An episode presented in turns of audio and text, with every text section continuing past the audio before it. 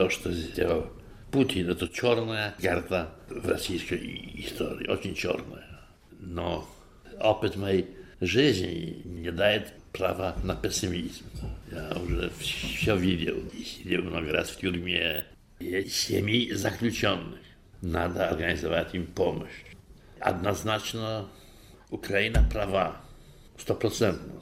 На сегодня мы все украинцы. Вы слушаете подкаст «Вавилон Москва». Меня зовут Елена Фанайлова. Здравствуйте. Меня интересует современная политическая история и художник за работой. Как и персонажи сериала «Вавилон Берлин», герои подкаста «Вавилон Москва» не знают, окажутся ли они в эмиграции, в тюрьме или в безопасности. Они отстаивают свои убеждения, ненавидят войну, анализируют политику, любят свободу, свою и чужую. Свобода Украины – это их принцип.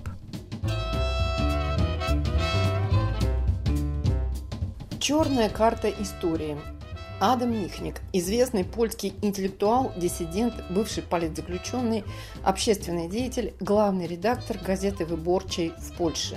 Называет себя антисоветским русофилом, активный противник российского вторжения в Украину, поддерживает политическое сопротивление в России. Предлагаем вам фрагменты его выступления перед российскими и украинскими журналистами и слушателями в Риге в медиахабе для политэмигрантов последний раз я записывала пана Адама в Москве после конференции в обществе «Мемориал».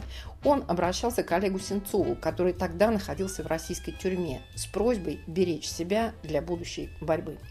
Первый вопрос, на который отвечает Михник в Риге, можно ли сейчас разговаривать с Путиным? Я был между теми, которые говорили, что есть возможность диалога и компромисса. Надо это искать. Но уже нет ни диалога, ни компромисса. Пока он будет, это будет трагедия для Украины и несчастье для России, для всего мира. Это проклятие России. То, что он сделал. Есть какая-то фигура, которая могла бы с ним э, вести переговоры? В истории России был такой Пален. Он был с Балтики. И в Германии был Штауфенберг. Одно очевидно, для всех этих генералов, олигархов, то, что делает Путин, это несчастье. Они воровали много лет, имели свои дачи, Альпы, Лондон, а теперь все ничего. Я видел вечер Путина, где он, он Нарышкина. Они все поражены страхом. Все. Я думаю, что это уже каприз тирана. Они все его боятся. Никто не скажет, что ты делаешь. Вам случалось встречаться с Путиным? Я был у него в Кремле первый год, когда он был президент, угу. много лет тому назад. Да. И мне стыдно, но мое впечатление было хорошее. Молодой, говорит уже без антинизма, да. без марксизма-ленинизма, без алкоголя. Но те, как, с которыми я разговаривал, они, они тоже были без алкоголя. И Горбачев был без алкоголя. Яковлев Шеварнадзе был без алкоголя. Но Ельцин, это очень интересная фигура. Он немного был похож на нашего Валенса. Конечно, есть разница. Валенса пришел из судоверфи, а Ельцин из Екатеринбурга, с аппарата. Но по психологии, по-моему, Ельцин был настоящий такой русский человек.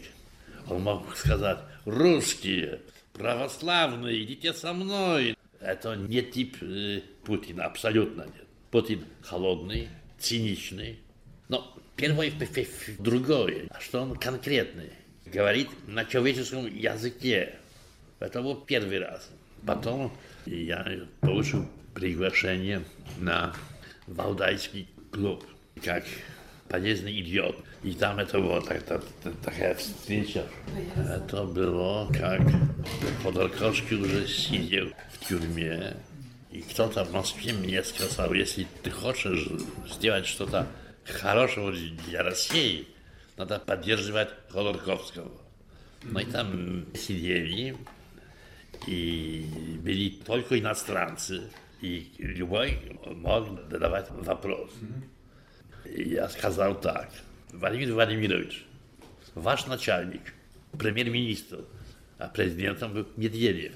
Ваш начальник, какой начальник, сказал, что в России царствует правовая анархия. Но я хотел сказать, что будет с Ходорковским, потому что для нас всех это такой пример правовой анархии. Но он покраснел и говорит так, у него руки в крови до локтей. Не за это его судили.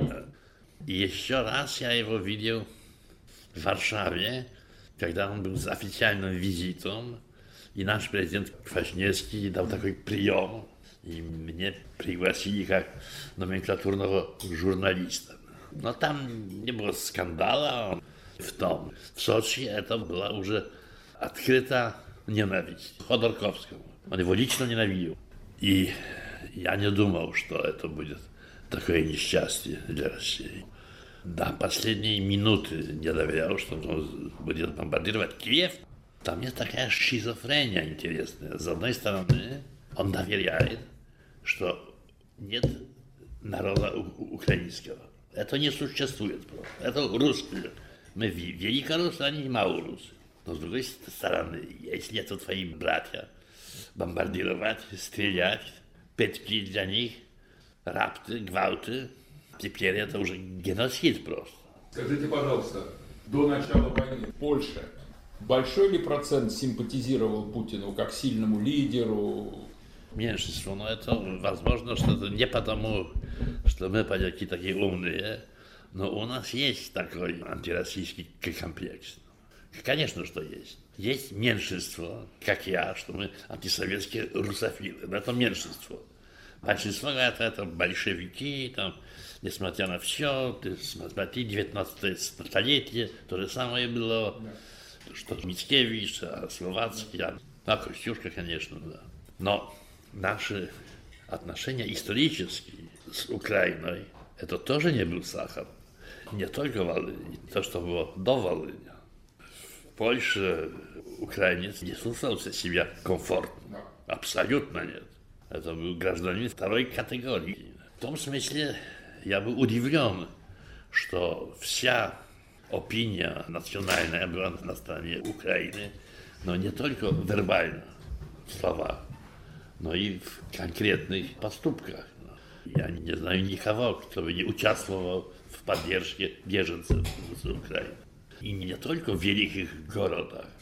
Поляки это не такие, я бы сказал, толерантные интернационалисты. А здесь просто... Скажите, а вот до войны часто приезжали в Россию, да? Да, конечно. Но, но последний раз это уже было 3-4 года тому назад в Екатеринбурге. Но вы видели, как меняется страна? Вы для себя как-то это отмечали? Знаете, я одно читал, другое слышал. Про третье я думал. Конечно, я помню, когда я был в Петербурге последний раз, зашел книжный магазин недалеко Фонтанкина. Фантастика, такой, диссидентский там все. И там мне сказал мой российский коллега, что Россия это уже авторитарная страна, которая переходит эволюцию к тоталитарной стране. Я думал, что он преувеличивает, но он, он был прав. Как я теперь смотрю на то, что происходит, я думаю, что он был прав. И не только он, но мои московские друзья, Сергей Адамович Ковалев. Адам, ты наивен. Это подполковник КГБ. Не полковник, подполковник, слушай. Я тоже думал, что он преувеличивает. Сергей, да, но был, но потом был в других местах. Сотрудничал с Собчаком. Сергей был прав. Это моя ошибка. Скажите, как вы думаете, корректно ли описывать российско-украинский конфликт в рамках, скажем так, столкновения цивилизаций? Или в рамках концепции столкновения демократии и автократии на глобальном уровне? Слушайте, я согласен с письмом Подробинка до президента Зеленского, что это не война народа украинского с народом русским, а это просто война путинской автократии с демократической силами в Украине. Я никогда не доверял, что абсолютно в полемике с таким стереотипом русофобии. Это я сказал в Польше много раз. В газете чатов русских. Мы напечатали это письмо Подрабинка. Теперь мы будем эссе Володи Карамурза. Он сидит в тюрьме теперь.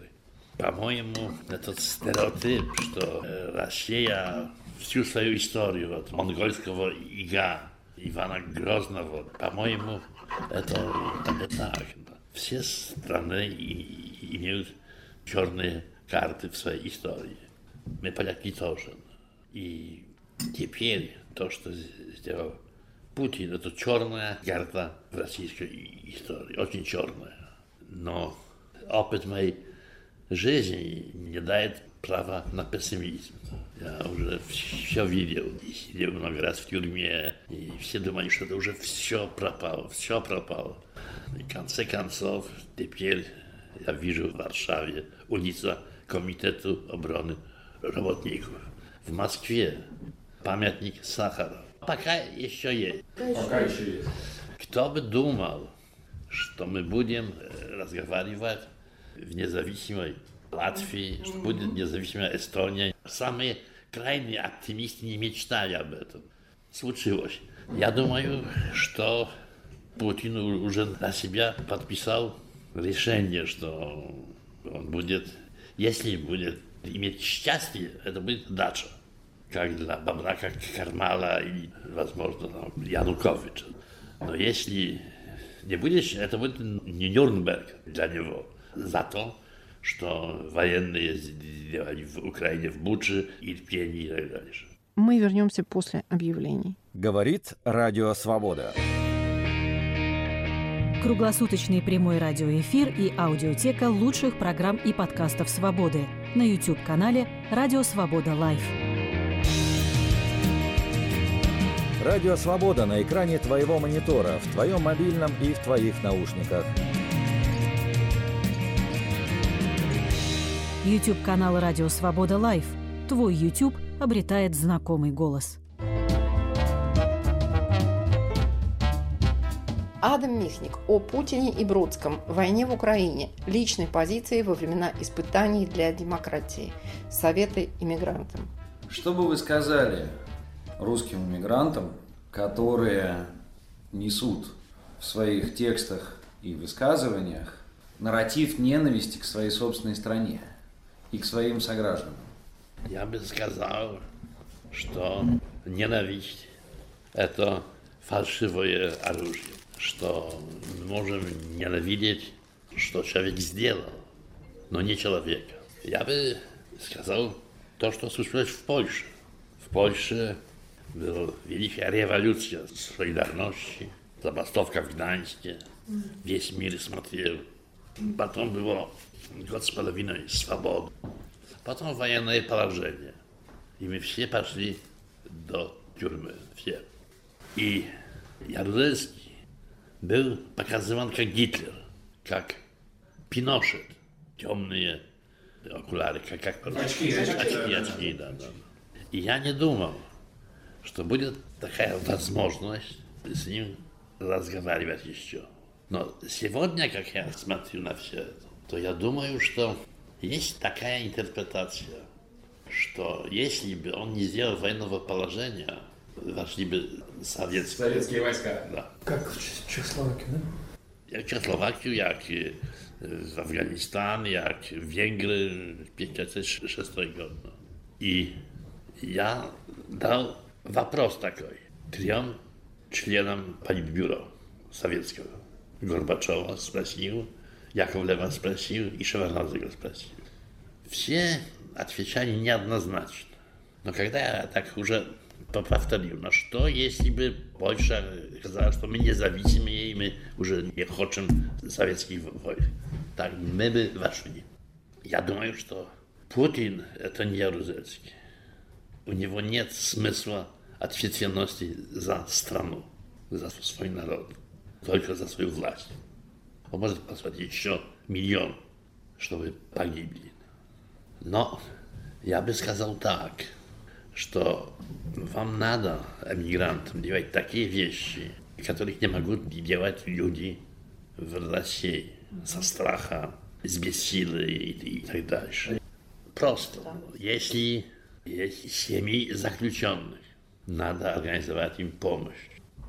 И даже если это будет невеликая помощь, то, скажем, там одни 100 человек, то что-то уже есть. А во-первых, это есть мысли, что мы не самые. Кто там думает про нас? Второе, однозначно я бы говорил, что Украина права, стопроцентно. Возможно, будут еще внутриукраинские вопросы, но это будет после войны, когда Россия проиграет. На сегодня мы все украинцы. Во-третьих, надо, чтобы не исчезло мышление. Мышление про историю, про литературу, про политику. Солженицын очень критиковал, что русские писатели на эмиграции не писали про ГУАК и так дальше. Но, по-моему, то, что в российской литературе был и Набоков, и Бунин, и Светаева, и другие, благодаря тому, российская культура это не, не только социалисты и Шолохов или Фадеев или кто там. И надо поддерживать. Но ведь после войны, я уверен, будет какой-то диалог, как в Польше он происходит, между польской диаспорой, а, а поляками в стране. И что самое важное, я уверен, что в России есть потенциал свободолюбия, такой имперской психологии тоже. Мой любимый поэт Иосиф Бродский написал страшное стихотворение про Украину. Но он не напечатал. И читал один раз. Один раз читал, да. И мне рассказывал эту историю Венслова, он дружился. И он сказал, Иосиф, не печатай того. Это будет великая твоя ошибка. Но у российских поэтов, как вы знаете, было по-разному. Александр Сергеевич Пушкин про поляков писал. Да. Клеветником России. Скажите вы, еще не раз больной расслабленный колосс, еще не северная слава, бурная притча, лживый сон, скажите, сколойна Варшава, ты пишет гордый свой закон. Это Пушкин. Я хотела задать один вопрос, но поскольку вы сейчас вот сказали э, фразу, что когда Россия проиграет войну, э, если вы поговорите с людьми, оставшимися в России, вы узнаете там другие совершенно настроения. Там очень многие люди даже не ставят себе так вопрос. Россия не может проиграть. Россия будет э, бороться до последнего, и она еще больше объединится для того, чтобы только не проиграть. Гай Геббельс, как Гитлер уже проигрывал войну. Это невозможно. Мы не можем проиграть. Ну, я такое просто слышу постоянно. То же чем самое. больше про это говорят, э, тем больше это сплотит население, тем больше те, кто не хотели поддерживать войну, не собирались воевать, они туда пойдут. Это вот от обратного идет. После Сталинграда было по-другому в Германии, из немцев. То есть России сейчас нужен свой Сталинград, да? И это будет. И будет, как сказал Владимир Ильич, голосование ногами из фронта. Солдаты будут уходить. Какой интерес имеет русский из Иркутска, чтобы умирать за каприз Путина, что он Луганска захотел? Какой смысл? Это абсурд. Понимаю, Да, да, это не там так. Там нет. это звучит по-другому совершенно. Это не каприз Путина. Это спасение народов Украины от нацистов. Еще немножко такого спасения, и будет полный развал страны. Сейчас обсуждается достаточно широко, во всяком случае, в, иммигрантской, в иммигрантских СМИ, ну, как теперь мы какими-то стали иммигрантскими СМИ вдруг, о том, что, собственно, будет после Путина. Что будет с самой Россией? не все-таки, знаю, конечно. ну вот рассматривается, все-таки это останется империя, или империи лучше развалиться, умереть, и что будет лучше для России? Вот ваше мнение. По-моему, это конец империи. Я оптимист, но, по-моему, когда в 2014 году он сказал «Крым наш, Крым наш», мы имели в Польше такую дебату на эту тему, я тоже в этом участвовал, и сказал так, Украина для Путина будет тем, чем был Афганистан для Брежнева. Афганистан для Брежнева – это был первый шаг конца Советского Союза. То же самое, я думаю, бу- будет теперь. Украина убьет имперскую Россию. По-моему, уже убила. Весь мир, ничего похожего никогда не было. Весь мир пошел за Украиной против путинской России. Где смысл политический? Не, говорю про гуманитарный, а про человечество, потому что того Путин не понимает, что такое человечество теперь. Но я смотрю на Польшу, когда я вижу такую перемену, я боялся, что это путинская пропаганда, антиукраинская, про Волынь, про что там, что это будет эффикас. Действенная. Да, да, да. Абсолютно нет. Конечно, есть какие-то маргиналы, дураки, но это никто их не видит. Даже и в Украине переменились отношения к полякам. Я прав или нет? У меня по этому поводу предрассудки, потому что у меня родственники поляки, которые переехали в начале 20 века на Донбасс, в Луганск. Я из Луганска, но я знаю, что у меня корни польские. Поэтому я всегда с пиететом. Но я читала книгу Витольда Шабловского «Лемети та вишні» в украинском варианте. Про то, как сейчас, ну вот, например, по состоянию 2015 год, 2016, как поляки, которые взрослые, пенсионеры, если за ними, например, ухаживают украинки, они, бывает, им, условно говоря, пакостят и мстят за свое детство на Волыне. Притом физически, это в книге он это описывает, что они помнить это не могут. То есть это откуда-то миф. Он берет интервью той и той стороны и понимает, что это все как-то фиктивно сконструированная сказка. Но мне нравится, что эта книга, во-первых, в Украине есть на полках, я надеюсь, в Польше тоже, я просто не знаю этого. И об этом можно прочесть, и это в этом как бы суперсила Украины, мы можем говорить обо всем. У нас нету табу. Это про волынскую резню, но в смысле, вот поляки, украинцы, какие есть воспоминания, какие-то предрассудки, Да, клише. страшный фильм. Дело антиукраинский такой. но Мне очень не, не нравится. Но пришла война, конец. Парадокс такой, что наше правительство, что касается внешней политики, ну, то хорошо, они поддерживают Украину, хорошо. Но война с Евросоюзом абсурдная, дурацкая. И они теперь и на новую войну дипломатическую с, немцами. Теперь, когда есть война на Востоке, потому что в Польше существует сильный комплекс антинемецкий. Это результат Второй войны. И, и ну, но, но что касается политики, это просто стыдно мне об этом говорить. Но правда такая, что это наши, как ученики, хорошие ученики Путина. Что касается судов, э, что касается спецслужб, что касается коррупции. И еще это лозунг Косницкого «Польша восстала из колен». Цитата. У нас такая, у нас демократы такая шизофрения, что с одной стороны мы не можем уничтожить правительство, потому что они поддерживают Украину, с другой стороны мы не можем молчать, когда они уничтожают в Польше демократию, гражданское общество и так дальше. Путин человек из КГБ. А почему так произошло в Польше? Путин и Орбан в Будапеште. Орбан, то же самое. Соединенные Штаты, демократия, институты. И выбрали Трампа. А вторые выборы Трамп проиграл, но получил больше голосов, чем раньше. Драматично в Соединенных Штатах. В Польше тоже. А теперь посмотрите на Израиль. Посмотрите на Италию. Коалиция Мелони, Сальвини, Берлускони. Спасибо. Почему все-таки в Польше? Поляки прошли все унижения большевиков. Все, все, все. Нападение советской России. Это правда. Почему?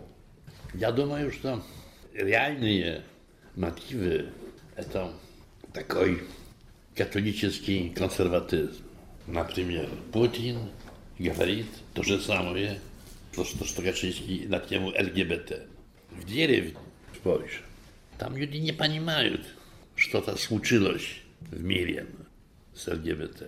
Это очень сложная реакция на мир, где все переменяется, и нет ничего, что мы уверены, что, что это так. Были разные интерпретации, почему в Польше это случилось. Я не имею одного ответа. Есть такой американский поляк, специалист Transition, Адам Przeworski. И он получил вопрос, почему в Польше случилось то, что случилось. Он сказал, в конце концов, не знаю. Люди голосовали за перемены. Оппозиция, как и в России было, часто это интеллектуалы, писатели, экономисты, юристы. А Дуда простой, наш президент, наш простой дурак. И если такой человек из деревни, он такой, как я, такой дефицит достоинства. Ну так возьмите Украину, как Янукович выиграл демократический выбор. После всего, после оранжевой революции и так далее. Великобритания выиграл Брексит. Вы упомянули Ярузельского, военное положение 81 года.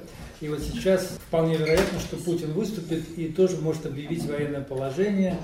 Это возможно, если он имеет информацию, что где-то дезертируют. Он уже психически, есть как Гитлер в бункере. Он может сделать все теперь, даже и ядерное оружие. До сих пор я думал, что что-то невозможно. И генералы ему не, не дадут. Теперь я уже не знаю. Но все-таки как, во-первых, вести себя внутри России при военном положении? И это будет уже конец тогда вот окончательно, так сказать, режима? Знаете, вопрос 100 миллионов долларов. Нет одного ответа. Любой человек сам себе ответ. Я себе дал такой ответ, что я не хочу жить, где я любой день жил со своим страхом. Я не могу никому другому сказать, ты должен так выбирать, как я. Это мой выбор. Можно сказать, как надо было жить Третьем Райху во время Гитлера. Аденауэр пошел на пенсию и там э, цветы, розы в своем Кельне управлял. И другой, как Томас Ман, пошел в эмиграцию, Марина Дитрих тоже. И были такие, которые пошли на сопротивление организационной Вилли Брандт. Но большинство тех, которые ненавидели Гитлера, они были в меньшинстве. Но большинство из них просто были тихо. Такой немецкий языковед Виктор Клемперер, который написал гениальную книгу «Язык Третьего Райха». А у нас сейчас тоже другой язык в России. Лексика меняется вот это военное. Ну да, конечно, конечно, конечно, нет, это очевидно, это, это история. Нет просто одного ответа. Одно для меня ясно. Никто не может поддерживать такую власть. Если ты поддерживаешь, ты будешь отвечать за это. Я смотрю с великим уважением на моих московских друзей, на Навального, Володю Карамурза. Скажите, а вот когда вы уже в заключении были, вы испытывали страх? И что вам позволяло продолжать Я скажу так, вас надежда? Только одно. Уже никто завтра не придет меня арестовать. Знаю теперь, где я живу. И много писал. Писал статьи до подпольной прессы, до мигрантской прессы, до западной прессы. Как вы их передавали? Но были секреты. Мы были конспираторы. У нас, поляков, есть такая традиция. Теперь я получу письмо и от Навального, и от Крамурзы. Мы это напечатали в газете, но чтобы они чувствовали, что они не сами. Конечно, мы много печатаем украинцев. Что они, они не одни. Вы говорили, что каждый день вы выбираете или жить страхом, или без страха.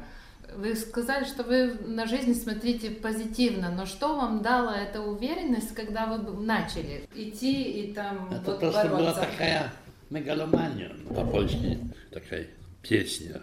Mówiła mi mama, bym się nie bał chama, bo cham to jest cham, niech się boi sam. Говорила мне мама, чтобы я не боялся хама, потому что хам – это хам, чтобы он боялся сам. Это великий риск, такая ме- мегаломания. Это можно отойти с ума. Но я знал только одно. Целая великая литература на моей стороне. Я читал Пушкина, это не клеветник России, а я читал дневник Шевченки, я читал Фолкнера, я читал Хемингуэя, я читал Мицкевича. Все они были на моей стороне. И с одной стороны все они, а с другой стороны кто? Breżniew i, i Achranniki. No. Uczyła mnie mama, bym się nie bał chama. Kształciła mnie matka na historii świadka. Uczyła mnie mama, bym się nie bał chama, bo cham to jest cham i boi się sam. Адам Михник, интеллектуал, диссидент, главный редактор газеты «Выборчий» в Польше. С вами была Елена Фанайлова, подкаст «Вавилон Москва».